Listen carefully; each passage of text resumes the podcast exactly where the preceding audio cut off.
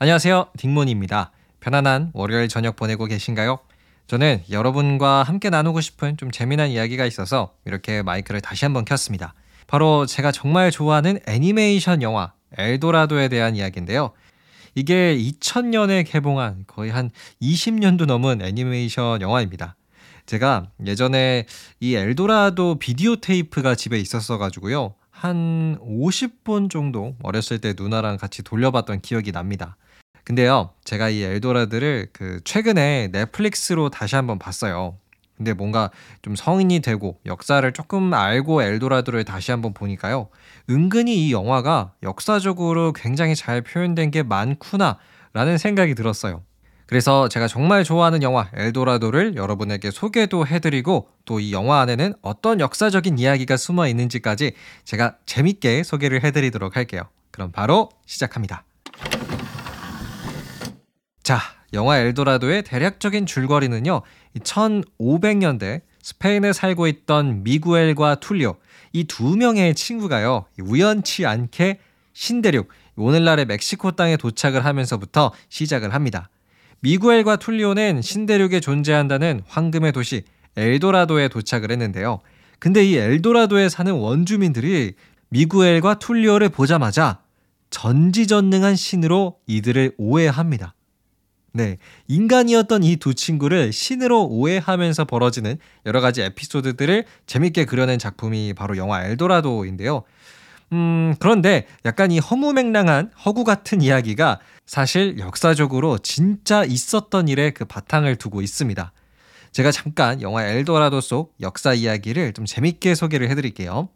여러분, 대항해 시대라고 들어보셨죠?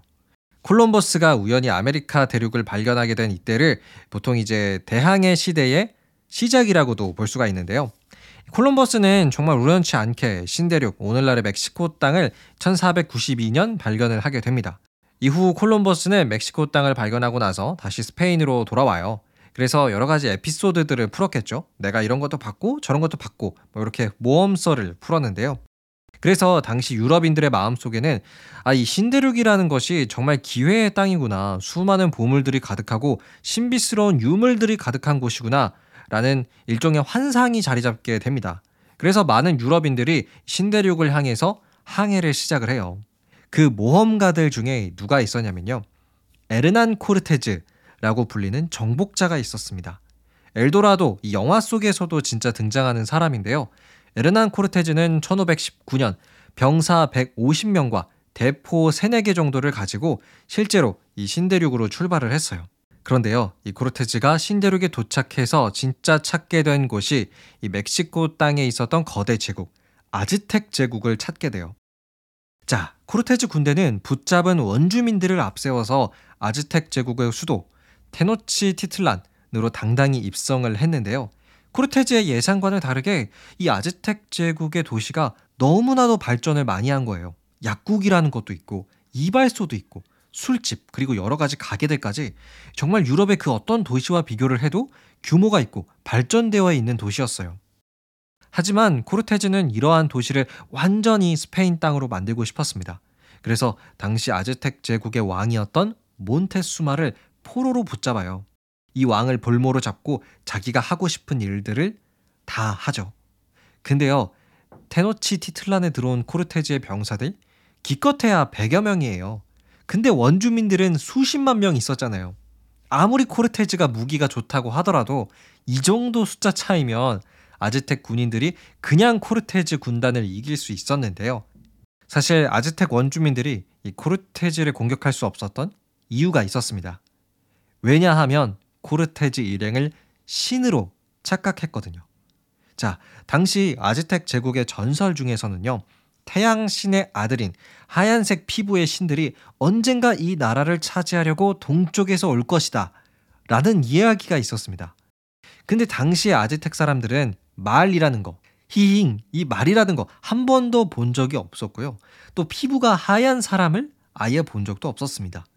그래서 코르테즈 군대를 보고 진짜 신으로 착각을 했던 거죠. 하지만 이 에르난 코르테즈가 이 아즈텍 제국에서 너무나도 심한 악행을 저지르자 아즈텍의 국민들이 이제 공격을 시작했는데요. 코르테즈 일행은 이 공격을 피하고 정말 죽을 고비를 다 넘기면서 다시 스페인으로 도망가는데 성공을 해요. 그리고 시간이 흘러서 코르테즈는 더 많은 병력을 스페인에서 가져와 가지고 아즈텍 제국의 수도 테노치티틀란을 완전히 없애버립니다.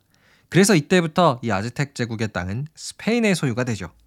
자, 이렇게 영화 엘도라도에는 조금은 슬픈 역사적인 이야기가 숨어 있는데요.